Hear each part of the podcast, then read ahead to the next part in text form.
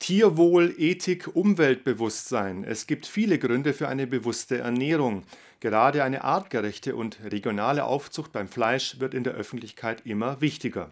Einen Weg, wie Fleisch von einer artgerechten Haltung über eine Verarbeitung, die hohe biologische Standards erfüllt, bis auf den Teller gelangt, sollen die wilden Wochen zeigen, die nun bereits zum 14. Mal im Landkreis Reutlingen starten. Der Bauhof in Pfullingen, hier befindet sich einer der Standorte, an denen die wilden Wochen stattfinden. Die Idee ist es, ein Bewusstsein für den Konsum von Fleisch zu schaffen und hochwertige Produkte liefern zu können. Zentrales Anliegen sei aber auch eine gesicherte und regionale Wildbretvermarktung.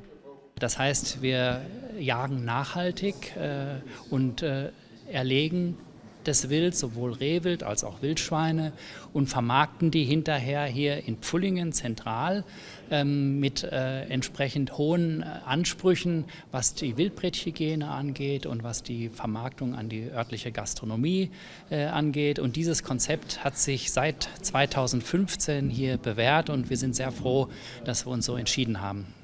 Zum Konzept gehört, sich auf eine regionale Jagd zu beschränken.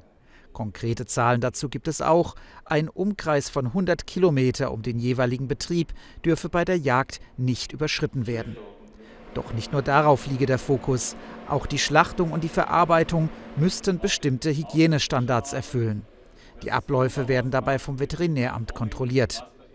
Das Gemeinschaftsprojekt von den Jägervereinigungen Reutlingen und Münsingen, der Forst BW und vieler Gastronomen hat in den vergangenen Jahren viel Aufmerksamkeit erfahren und auch Interessen im politischen Bereich geweckt.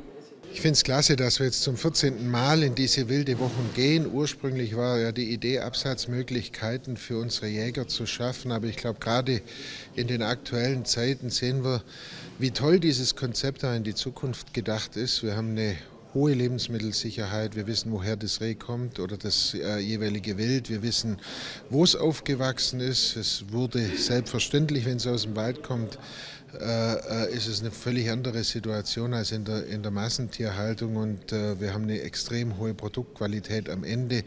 Aus der Umgebung nehmen mehrere Gastronomiebetriebe an dem Projekt teil. In der Branche zeigt man sich zufrieden mit der bisherigen Entwicklung des Projekts. Diese Wildvermarktung ist im Prinzip vor etlichen Jahren, also in dem Fall vor 15 Jahren entstanden, dass man einfach den Schulterschluss von, der, von, den, von den Jägern zu der Gastronomie sucht, wie man das Wildbret in einer guten Form verarbeiten kann. Und das hat jetzt über die ganzen Jahre sehr, sehr gut funktioniert. Und wir haben einfach äh, heute sehr, einen sehr hohen hygienischen Standard, wie wir die Produkte oder die, das Wild äh, zu uns in die Betriebe bekommen und daraus dann äh, gute Produkte zu kreieren. Das ist unsere Aufgabe und das funktioniert sehr gut, weil es halt ein Produkt ist, das auch beim Endverbraucher einfach einen sehr hohen Stellenwert und äh, gutes Ansehen hat. Dass nur Wildfleisch verarbeitet wird, liegt daran, dass dieses als einziges gleichzeitig regional und in Menge verfügbar ist. Da Wild grundsätzlich in seiner natürlichen Umgebung aufwächst und bis zur Jagd niemandem gehört, ist eine artgerechte Haltung automatisch gewährleistet.